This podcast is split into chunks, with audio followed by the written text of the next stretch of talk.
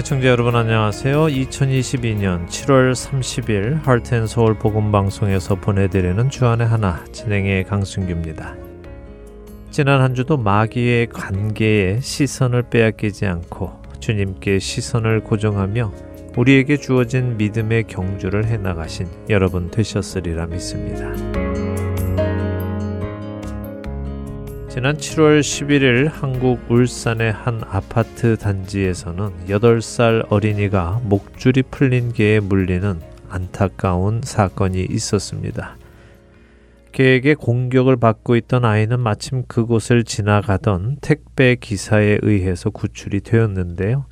택배 기사는 자신이 사용하는 물건을 나르는 그 핸드 트럭으로 개를 위협하며 아이에게서 개를 떼어내고는 아이를 살렸습니다. 당시 아이를 구출한 택배 기사에 의하면 아이는 완전히 대자로 누워 있었고 온몸에 피가 흐르고 있었으며 시커먼 개가 아이의 몸을 물고 흔들고 있었다고 했습니다. 그는 당시의 모습을 개가 아이를 물어뜯는 것이 아니라 잡아먹고 있는 상황이었다 하고 증언을 했습니다. 택배 기사는 아이를 구하고 주변에 있던 다른 남성과 함께 그 개를 잡아서 개 주인도 찾아내었는데요. 경찰은 신고를 받고 개 주인을 과실치상 혐의로 입건을 했고 개에 대해서는 안락사를 시킬 것인지 현재 고민 중으로 알려져 있습니다. 피해를 당한 아이의 아버지는 택배 기사가 아니었으면 아이는 그날 즉사했을 것이라며 감사를 표현했습니다. 첫 찬양 들으신 후에 말씀 나누겠습니다.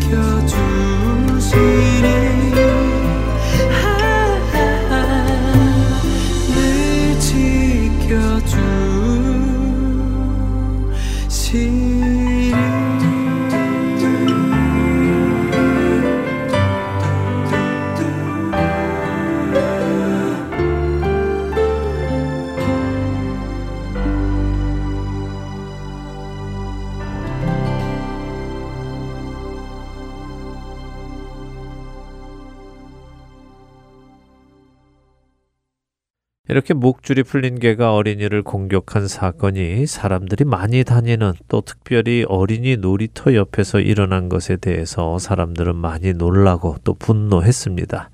자신의 책임을 다하지 못한 개 주인을 향한 책망과 비난이 일어나고 있고 이런 상황 속에서 견주는 개에 대한 소유권을 포기하겠다라고 말했습니다. 개를 죽여도 좋다는 표현인 것이죠. 반대로 아이를 구한 택배 기사를 향해 많은 사람들이 칭찬과 격려를 했습니다. 아이가 개에게 공격받던 이 장면은 처음부터 끝까지 아파트 단지에 설치되어 있는 감시 카메라에 녹화가 되어 있었습니다. 그래서 방송으로도 뉴스로도 이 장면이 송출이 되었는데요. 근데 이 장면이 송출된 후에 개 주인 말고 사람들의 비난을 받는 사람이 하나 더 생겼습니다. 누굴까요?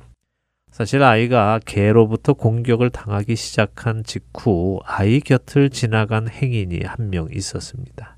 아이가 땅에 넘어져 있고 넘어져 있는 그 아이를 개가 물어뜯고 있는 장면을 본 그 행인은 크게 놀라며 잠시 주춤하더니 아이와 개로부터 멀리 돌아서 그 자리를 피해 갔습니다.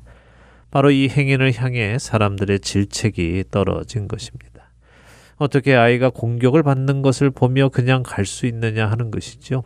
하지만 생각을 해보면 그냥 나와 상관없다고 생각하고 무시한 것이 아니라 본인도 그 개가 무서워서 그랬겠지요. 그 아이와 개로부터 멀리 돌아갔다는 것이 그가 두려워했다는 것을 보여주는 것이 아니겠습니까? 여러분이시라면 그 장면을 보고 어떻게 하셨겠습니까?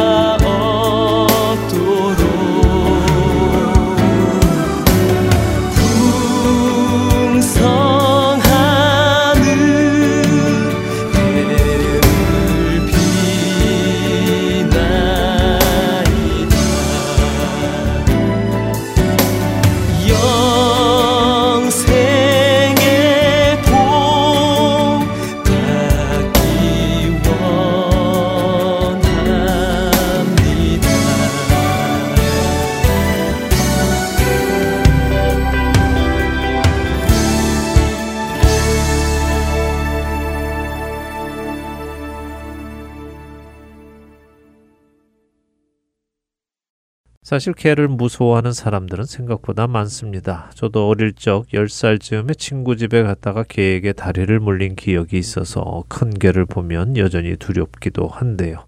그렇기에 제 눈앞에서 울산의 어린 아이에게 일어난 그런 일이 벌어진다면 어떻게 행동할지 함부로 장담할 수는 없습니다. 마음 같아서는 당장 뛰어가서 개를 떼어 놓을 것 같지만 실제로 제 눈앞에 그런 일을 보았을 때 두려운 마음이 앞서서 행동을 주춤하게 될지도 모른다는 생각도 하게 됩니다.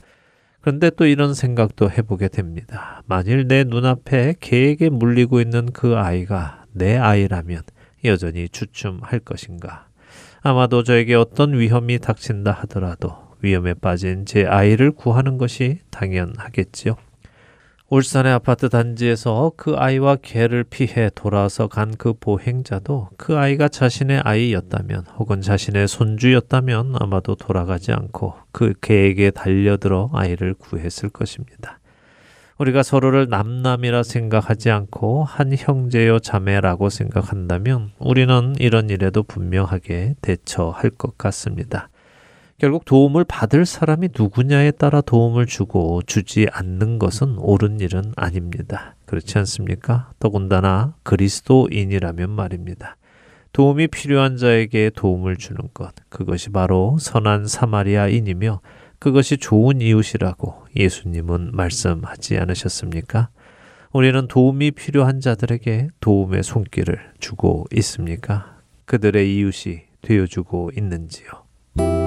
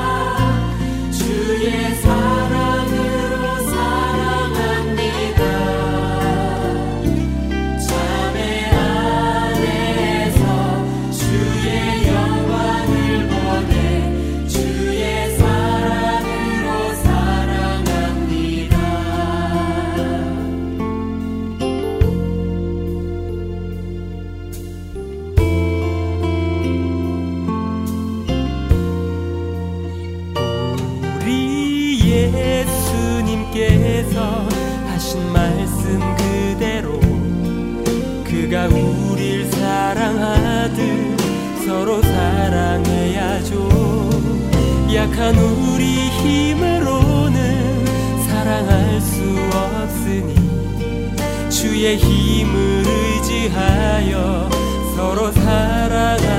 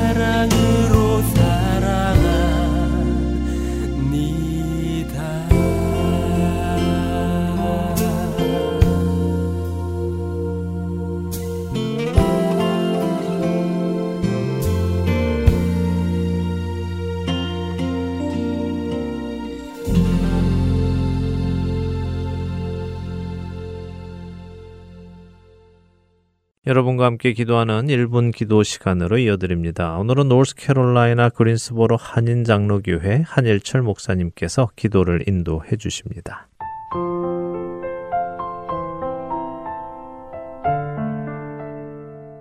하트앤서울 복음 방송 1분 기도 시간입니다. 저는 노스캐롤라이나 그린스보로 지역에서 그린스보로 한인 장로교를 섬기고 있는 한일철 목사입니다. 오늘은 우리에게 항상 있는 이 부정적인 생각과 부정적인 말을 버리고 긍정적인 믿음의 사람이 되기를 위해 기도하였으면 합니다.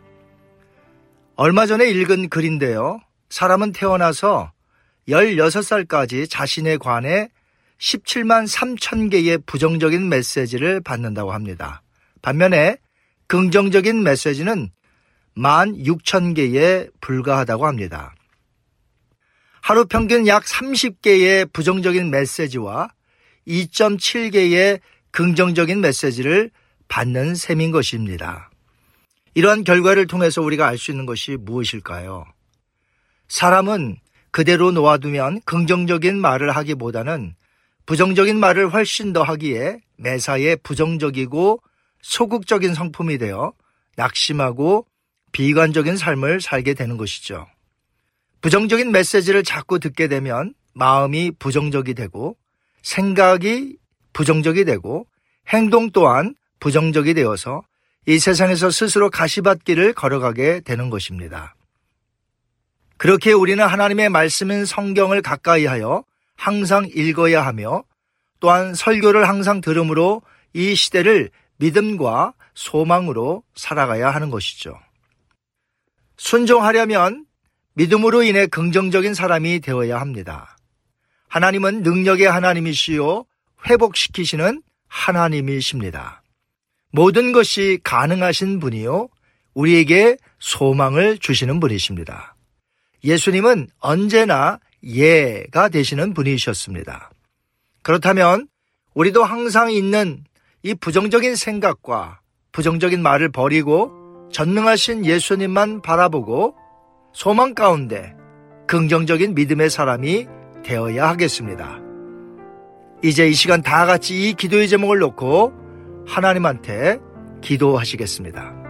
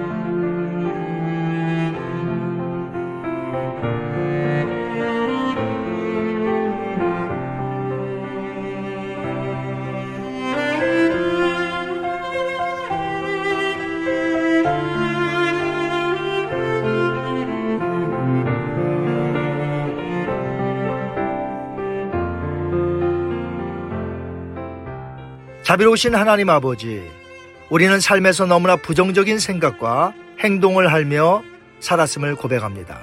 또한 우리 자신도 모르는 사이에 가정과 교회에서 그리고 일터에서 부정적인 영향을 끼치며 살아왔음 또한 고백합니다. 하나님 용서하여 주옵소서. 이제부터는 예수님을 믿는 자로서 선한 영향력을 끼치며 순종하는 긍정적인 사람으로 살게 하옵소서 감사드리며 예수님의 이름으로 기도하옵나이다. 아멘.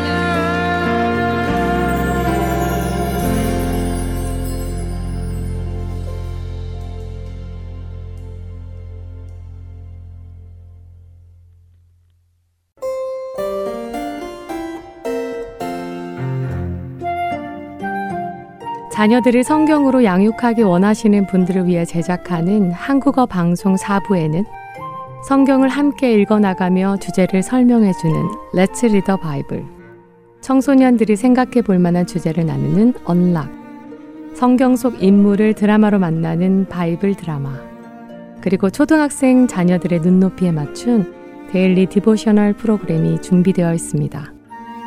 한국어 방송 4부는 mp3와 앱, 팟캐스트와 홈페이지, 그리고 카카오톡으로 방송을 청취하실 수 있습니다. 그리고 같은 내용이 영어로 주 안에 하나 오부에서도 방송됩니다. Heart and Soul 복음 방송 4부와 5부를 통해 부모님들과 자녀들이 성경적 가정을 이루어 갈 수 있기를 소망합니다.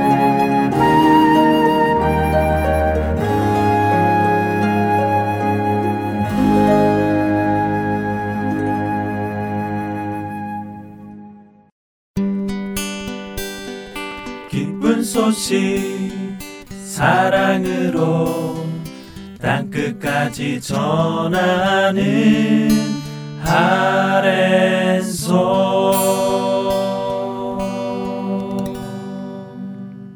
누가 복음을 공부하는 시간입니다. 누가의 복음으로 이어드립니다.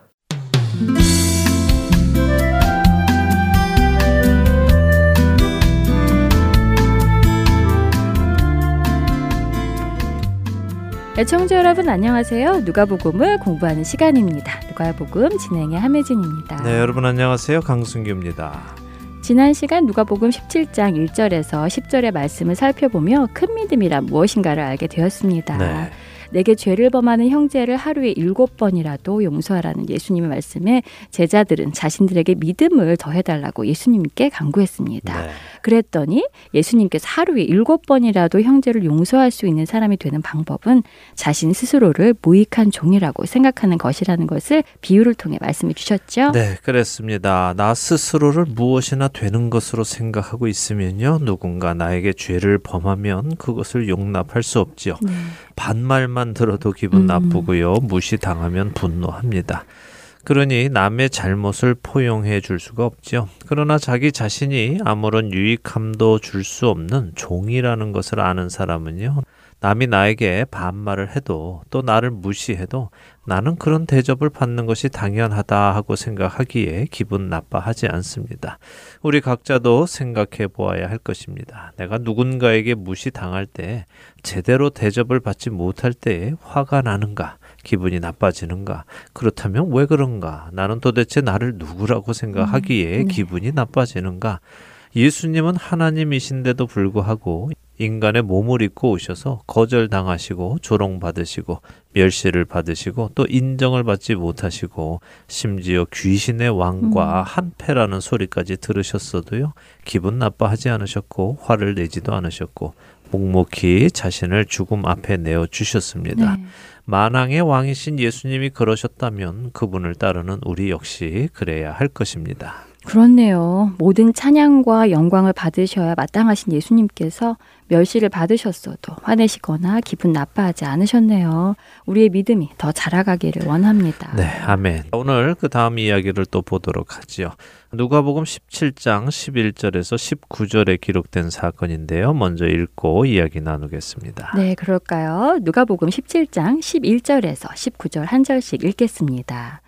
예수께서 예루살렘으로 가실 때 사마리아와 갈릴리 사이로 지나가시다가 한 마을에 들어가시니 나병 환자 10명이 예수를 만나 멀리 서서 소리를 높여 이르되 예수 선생님이여 우리를 불쌍히 여기소서 하거늘. 보시고 이르시되 가서 제사장들에게 너희 몸을 보이라 하셨더니 그들이 가다가 깨끗함을 받은지라. 그 중에 한 사람이 자기가 나은 것을 보고 큰 소리로 하나님께 영광을 돌리며 돌아와 예수의 발 아래에 엎드리어 감사하니 그는 사마리아 사람이라. 예수께서 대답하여 이르시되 열 사람이 다 깨끗함을 받지 아니하였느냐 그 아홉은 어디 있느냐 이 이방인 외에는 하나님께 영광을 돌리러 돌아온 자가 없느냐 하시고 그에게 이르시되 일어나 가라 내 믿음이 너를 구원하였느니라 하시더라. 네. 나병 환자 10명이 나음을 입었는데 사마리아 사람만 예수님께 감사했다는 이야기군요. 그렇습니다. 뭐 사실 여기 이 나병 환자를 고쳐 주시는 장면은 예수님께서 10명의 나병 환자를 고쳐 주셨는데 그 중에 한 명만 돌아와서 예수님께 감사를 표했다. 이렇게 쉽게 이해하고 넘어갈 사건은 아닙니다. 아, 쉽게 넘어갈 사건이 아니라고요. 네. 무슨 말씀이시죠? 먼저 생각해 보아야 할 것은요. 지금 이 시점이 어떤 시점인가 하는 것인데요. 네. 어, 우리가 누가복음 5장을 공부할 때에 나병 환자를 고쳐 주시는 것에 대한 의미를 나눈 적이 있습니다. 기억하실지 모르겠지만 다시 한번 그 장면을 먼저 좀 보도록 하지요. 누가복음 5장으로 돌아가서요. 12절에서 14절 읽어 볼까요? 네, 누가복음 5장으로 갑니다. 한참 앞이네요. 네. 12절부터 읽습니다. 예수께서 한 동네에 계실 때에 온몸에 나병 들린 사람이 있어 예수를 보고 엎드려 구하여 이르되 주여 원하시면 나를 깨끗하게 하실 수 있나이다 하니 예수께서 손을 내밀어 그에게 대시며 이르시되 내가 원하노니 깨끗함을 받으라 하신데 나병이 곧 떠나니라. 예수께서 그를 경고하시되 아무에게도 이르지 말고 가서 제사장에게 내 몸을 보이고 또 내가 깨끗하게 됨으로 인하여 모세가 명한 대로 예물을 드려 그들에게 입증하라 하셨더니 네. 아 기억이 납니다. 원하시면 나를 깨끗게 하실 수 있나이다라고 겸손하게 나온 나병 환자였죠. 네, 그때 우리는 이 나병을 고치는 것은 메시아만이 할 수 있는 표적이다라는 것을 나누었습니다. 네. 모세의 율법에 나병이 걸렸던 사람이 나오면 어떻게 해야 한다는 것도 나눴죠. 네, 기억나네요. 제사장에게 가서 몸을 보이고 제사장은 그 몸을 잘 보고 살펴서 그가 정말 나병이 나았다면 그의 깨끗해졌음을 선포하고 그가 다시 사람들 사이에 들어와 살 수 있도록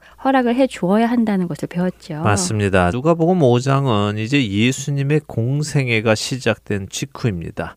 같은 5장에 보면요. 예수님께서 제자 베드로를 부르시는 장면이 네. 있고요. 베드로가 예수님을 따르기 시작하면서 기록된 첫 이적이 바로 이 나병 환자의 치유입니다. 네. 무슨 말씀인가 하면요. 예수님께서는 공생애를 시작하시며 나병 환자를 고치시고 그 나병 환자에게 제사장에게 가서 네 몸을 보이고 깨끗하게 된 것을 확인받고 모세의 율법을 따라 깨끗하게 된 자가 드리는 예물을 드리라 이렇게 하셨다는 것입니다. 네.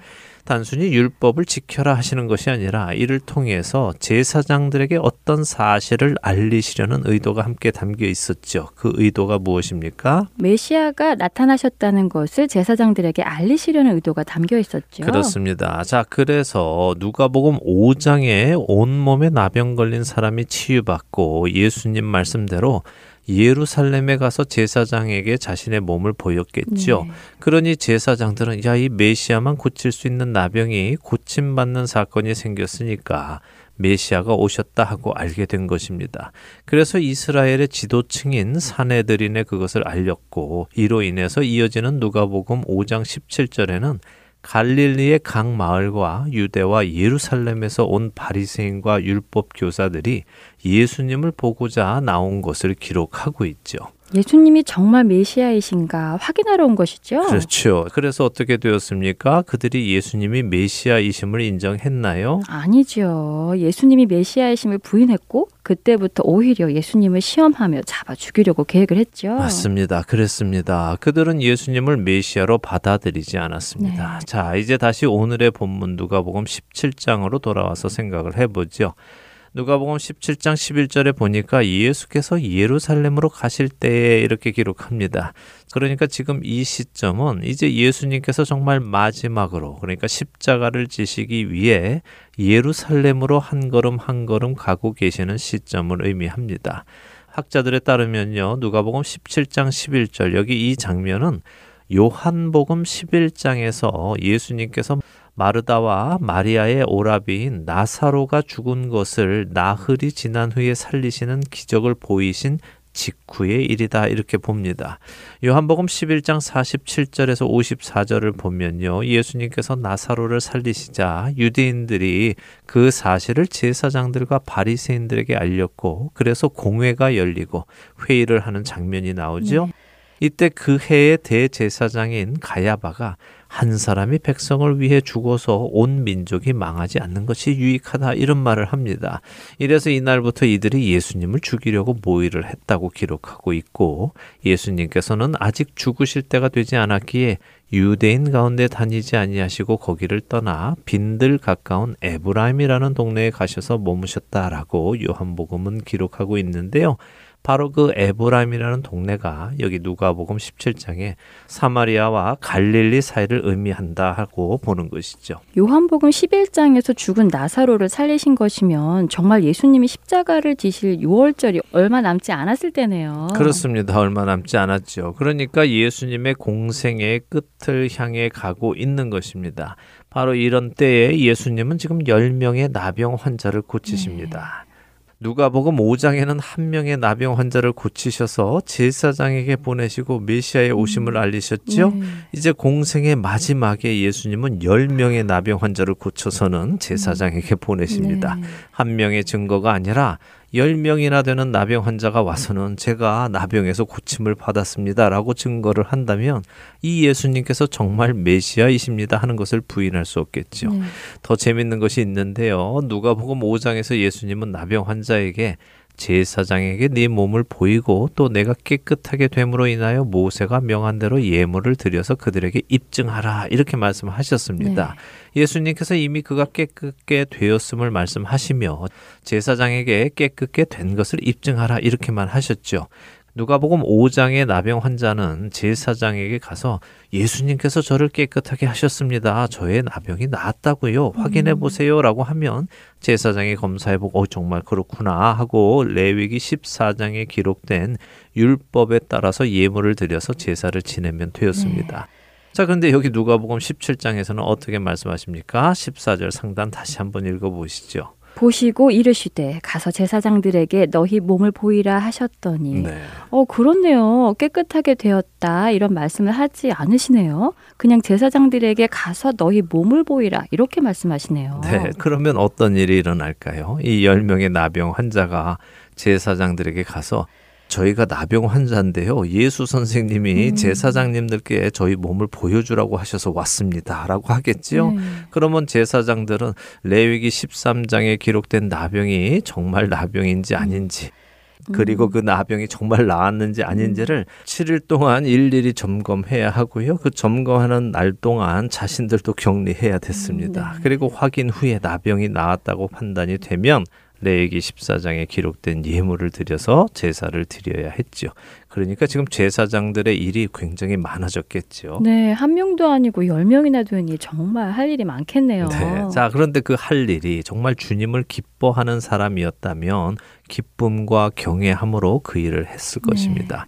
근데 예수님을 미워하는 자들이라면 이 일이 얼마나 고되고 음. 귀찮고 하겠습니까? 한 명도 아니고 열 명씩이나 한 번에 오니 말입니다. 그렇겠네요. 안 해줄 수도 없고 그렇다고 일일이 하자니 귀찮기도 하고 그랬을 것 같네요.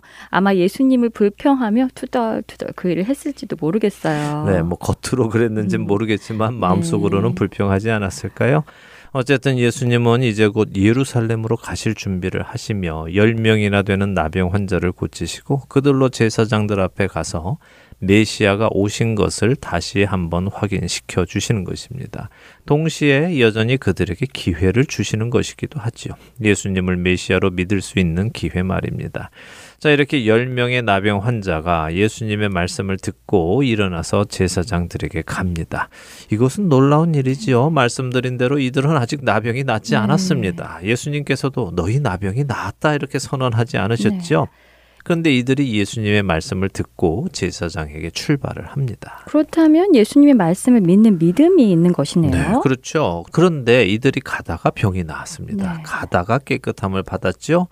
이렇게 예수님의 말씀을 믿고 가다 보니 정말 나았습니다. 그러자 한 사람이 돌아옵니다. 왜 돌아옵니까? 자신이 낳은 것이 하나님의 은혜임을 알았기에 하나님께 영광을 돌렸고 그 능력을 행하신 예수님이 하나님으로부터 오신 분이심을 믿기에 예수님께 감사를 드리려고 돌아왔네요. 그렇습니다. 이 사건은 아주 중요한 사건입니다. 왜냐하면요. 여기 이렇게 돌아온 이 사람에게 예수님은 19절에 일어나 가라 네 믿음이 너를 구원하였느니라 이렇게 말씀하십니다. 네. 자, 구원이라는 이 말 우리가 이 누가복음을 공부하면서 구원이라는 말을 무조건 천국 가는 것으로 생각해서는 안 된다는 것을 나눴습니다. 네, 그러셨지요. 구원이라는 단어를 들으면 우리는 자연스레 천국 가는 것으로 생각하지만 문장 안에서 또 문맥 안에서 그 구원이 무엇을 의미하는지를 생각해 보고 정의 내려야 한다고 하셨죠. 네, 그렇습니다. 구원이 때로는 병 나음을 의미하기도 하고요. 때로는 어려운 상황에서 벗어나는 것을 의미하기도 합니다.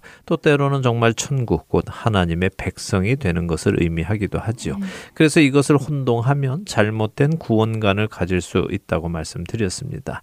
자, 그렇다면 여기 이 홀로 돌아와서 예수님께 감사를 드리는 이 나병 환자에게 예수님께서 네 믿음이 너를 구원하였느니라라고 하셨을 때에 그 구원은 무엇을 의미할까요? 병 나음을 의미할까요? 아니면 하나님 나라의 백성이 되었다는 것을 의미할까요? 음, 나병이 나온 것을 두고 내 믿음이 너를 구원하였다 라고 하시는 것 같지는 않네요. 다른 아홉 명도 나병은 나았을 테니까요. 네. 그렇다면 하나님의 자녀가 되었다는 선언이신가요? 맞습니다. 17절에 예수님께서는 열 사람이 다 깨끗함을 받지 아니하였느냐라고 하시죠. 네. 그러니까 열 명 모두 나병에서 구원을 받았습니다. 그런데 예수님을 찾아와서 감사하는 사람은 이 사마리아 사람 하나뿐이었고 그 사람에게 예수님께서 네 믿음이 너를 구원하였다라고 하시니까 이것은 그가 하나님의 자녀가 되어서 구원에 이르렀다 하는 말씀으로 보아야 하겠지요. 네. 자, 여기서 몇 가지 생각해 볼 것이 있습니다. 먼저는 지금껏 계속해서 예수님께서는 유대인들의 구원관을 깨주고 계시다는 것입니다.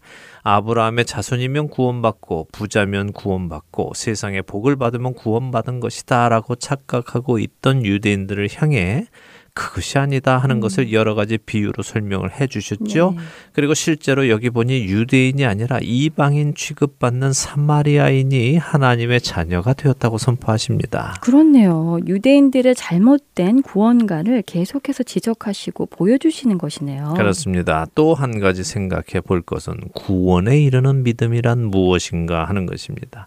이 10명의 나병 환자는 처음에 모두 예수님을 예수 선생님이요 우리를 불쌍히 여겨 주소서 하고 간구했습니다. 이 말은 이 10명의 나병 환자 모두는 예수님께서 자신들의 나병을 고쳐 주실 수 있다는 사실을 믿고 있다는 것을 나타내겠죠. 네, 고쳐 주실 수 있다고 믿으니 예수님께 우리를 불쌍히 여기소서 하고 부탁을 했겠죠. 네. 그렇다면 나병이 고쳐지는 것은 메시아를 통해 일어나는 일이니 결국 이들 모두는 예수님을 메시아로 그리스도로 인정하는 것이라고 볼 수 있겠네요. 맞습니다. 그렇게 볼 수 있는 것이죠. 더 중요한 것이 있습니다. 이미 우리가 살펴본 대로 예수님은 이들의 병을 즉시 고쳐 주시지 않으셨습니다. 그냥 가서 너희 몸을 제사장들에게 보여라 이렇게만 말씀하셨죠. 네. 근데 그들이 자신들의 병이 고쳐지지 않았는데도 불구하고 예수님의 그 말씀을 듣고 갔습니다. 그렇다면 이들은 증거가 없어도 예수님의 말씀을 믿었다는 것이죠. 그것 역시 그렇네요. 그렇다면 이들의 믿음도 대단한 믿음인데요. 네, 대단한 믿음이라고 할 수 있습니다. 음, 네. 자, 여러분도 한번 생각해 보세요. 여러분이 이 나병 환자들 중 한 명이었다면 여러분은 아직 낫지도 않았는데 예수님이 내 몸에 뭐 손을 대주신 것도 아니고 무슨 나음을 입어라 뭐 이런 말씀 해주신 것도 아닌데 그냥 가서 제사장에게 네 몸을 보여라라고 하신다고 해서 그 말을 믿고 정말 가실 수 있겠습니까? 음, 쉽지 않을 것 같은데요. 말씀드린 대로 정말 큰 믿음이 있어야 예수님의 말씀을 듣고 제사장에게 갔을 것 같아요. 네, 그렇습니다. 자, 그런데 이런 대단한 믿음이 있는 것 같아도 음. 그들은 예수님으로부터 이 사마리아 나병 환자가 들었던 선언, 네 믿음이 너를 구원하였느니라. 다시 말해 네가 하나님의 자녀가 되었다 하는 선포는 듣지 못했다는 것입니다. 네. 그렇다면 이 사건은 우리에게 무엇을 말씀해 주시는 것일까요? 예수님이 나의 병을 고쳐 주실 수 있는 분이심을 믿는 것으로는 구원에 이를 수 없다는 것인가요? 맞습니다. 잘 생각해 보시기 바랍니다. 이 나병 환자 10명 중 9명의 나병 환자는 예수님이 병을 고쳐 주실 분임을 믿었고 아직 고쳐 주시지 않았어도 제사장에게 가서 몸을 보이라는 말씀만 듣고도 제사장에게 가는 믿음이 네. 있었습니다. 이 아홉 명도 돌아온 한 명의 나병 환자와 마찬가지로 가는 중에 병이 나았겠죠. 네. 예수님의 말씀이 10명 모두가 깨끗함을 받지 않았느냐 하셨으니 말입니다. 그런데 이들의 병이 나았어도 이들은 예수님께 돌아오지 않았습니다. 네. 그렇다면 이들은 왜 예수님께 돌아와 예수님께 감사드리지 않았을까요? 그 이유는 이들이 예수님을 찾은 목적은 자신의 필요를 채움받기 위함이기 때문이었다는 것이죠. 이들은 자신의 병이 낫는 것에만 목적이 있었지 그 병을 낫게 해주시는 하나님과의 관계에 관심이 있는 것은 아니었다는 것입니다. 이것은 아주 중요한 일입니다. 왜냐하면 우리들 중에도 하나님과의 관계를 원하는 것보다 하나님을 통해 얻을 수 있는 유익에만 관심이 있는 사람들이 있기 때문이죠. 네, 하나님과의 관계 회복과 동행이 목적이 아니라 하나님과의 관계 회복과 동행으로 얻어지는 여러 가지 복의 목적이 있다는 말씀이군요. 그렇죠. 병이 나은 것을 알게 된 사마리아 사람은 돌아오며 하나님을 찬양했고 예수님께 감사를 드렸습니다. 네. 그는 병 나은 것이 감사했지만 그 병 나은 것에만 관심을 두는 것이 아니라 병을 낫게 해주신 예수님과 또 그 예수님을 보내신 하나님과의 관계에 관심이 있었습니다. 그렇게 그는 하나님의 자녀가 되는 구원을 선언받은 것이죠. 우리의 신앙은 어떻습니까? 우리는 무엇에 관심이 있습니까? 하나님과의 관계입니까? 아니면 하나님으로부터 얻는 평안, 안락, 부와 명예, 건강과 성공, 이런 여러 가지 부수적인 것들입니까? 반드시 점검해 보시기 바랍니다. 내가 정말 원하는 것은 무엇인지 고요한 가운데에 생각해 보아야 하겠습니다. 하나님을 원하는 것인지, 하나님이 주시는 선물을 원하는 것인지 말이에요. 네. 한 주간도 하나님과의 참된 관계를 세워나가는 우리가 되기를 원합니다. 네, 그렇게 되기를 바랍니다. 네, 누가복음 오늘은 누가복음 17장에 기록된 10명의 나병 환자 이야기를 살펴보았습니다. 저희는 다음 주에 다시 찾아뵙겠습니다. 안녕히 계세요. 안녕히 계십시오.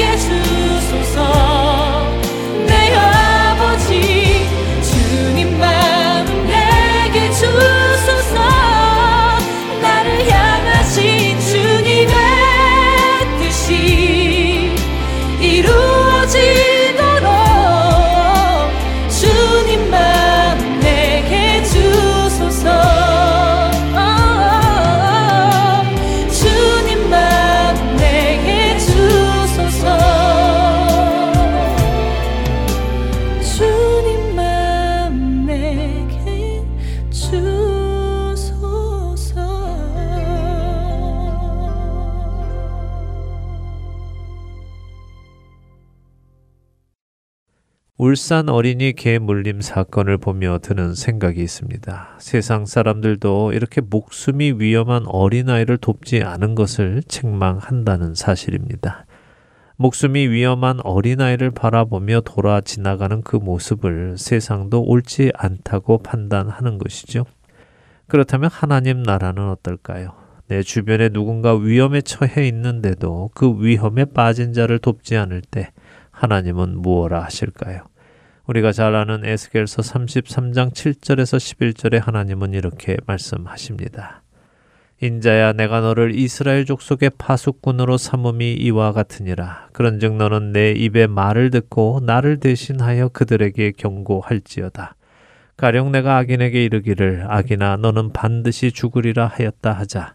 네가 그 악인에게 말로 경고하여 그의 길에서 떠나게 하지 아니하면 그 악인은 자기 죄악으로 말미암아 죽으려니와 내가 그의 피를 네 손에서 찾으리라. 그러나 너는 악인에게 경고하여 돌이켜 그의 길에서 떠나라고 하되 그가 돌이켜 그의 길에서 떠나지 아니하면 그는 자기 죄악으로 말미암아 죽으려니와 너는 내 생명을 보존하리라. 그런즉 인자야 너는 이스라엘 족속에게 이르기를 너희가 말하여 이르되 우리의 허물과 죄가 이미 우리에게 있어 우리로 그 가운데에서 쇠퇴하게 하니 어찌 능히 살리요 하거니와 너는 그들에게 말하라. 주 여호와의 말씀이니라. 나의 삶을 두고 맹세하노니 나는 악인이 죽는 것을 기뻐하지 아니하고 악인이 그의 길에서 돌이켜 떠나 사는 것을 기뻐하노라. 이스라엘 족속아 돌이키고 돌이키라. 너희 악한 길에서 떠나라. 어찌 죽고자 하느냐 하셨다 하라 하나님께서는 우리에게 하나님의 경고의 말씀 또한 구원의 말씀을 우리 주변에 필요한 자들에게 전해야 할 것을 말씀하십니다. 근데 사실 우리가 전해야 하는 그 이유는 우리가 전하지 않으면 우리에게 심판이 있기 때문은 아닙니다. 하나님께서 우리에게 그들의 핏값을 찾으실까봐 그것이 두려워서 전하는 것은 아니라는 것입니다. 그것은 잘못된 동기에서 전하는 것입니다. 하나님께서 이렇게 말씀하시는 이유는 우리에게 그들의 핏값에 대한 책임도 있다는 것을 알게 하려 하시는 것입니다. 하나님의 사랑을 경험한 자는 그 사랑을 전할 수밖에 없습니다. 하나님의 사랑을 경험한 자는 또 다른 자들을 사랑할 수밖에 없지요. 예수님께서는 이 땅에 오셔서 제자들의 발을 씻겨 주시며 그들을 위해 십자가에서 생명까지 내어 주실 만큼 사랑하심을 알려 주십니다. 그리고 제자들에게도 너희도 이렇게 서로 사랑하라고 말씀하시지요. 제자들은 예수님의 그 사랑을 받고 깨달은 후에 형제들을 위해 목숨을 내어주는 사람들이 되었습니다. 같은 사랑을 받은 우리 역시 그렇게 해야 하는 것이 당연한 일입니다. 사랑하는 할텐 서울 복음 방송의 청자 여러분. 혹 지금 여러분 주변에 여러분이 오랜 시간 복음을 전하고 싶었지만 자신이 없어서 주춤거리고 계시던 분이 계십니까? 여러분이 그들에게 복음을 전하고 싶다는 것은 여러분이 그들을 사랑한다는 증거입니다. 여러분이 그들을 사랑한다면 여러분은 그들에게 예수님의 생명을 전해주는 것이 당연합니다. 예수님께서 제자들의 발을 씻기신 것처럼 섬김의 자리로 내려가시기 바랍니다. 그리고 그들의 발을 씻기시며 여러분이 그들을 사랑하고 있는 진심을 전해주시고 그렇기에 영원한 생명도 전해주고 싶음을 보여주시기 바랍니다. 용기 내어 복음을 전하실 여러분들께 하나님의 놀라우신 은혜와 지혜가 함께 하시기를 기도합니다. 위험에 처한 자들을 향해 도움의 손길을 내어주는 것을 주저하지 않는 저와 애청자 여러분이 되시기를 소원하며 오늘 주안의 하나 여기에서 마치도록 하겠습니다. 함께 해주신 여러분들께 감사드리고요. 저는 다음 주 이 시간 다시 찾아뵙겠습니다. 지금까지 구성과 진행의 강순기였습니다. 애청자 여러분 안녕히 계십시오. 그 크신 하나님의 사랑 말로 다 형용 못하네 저 높고 높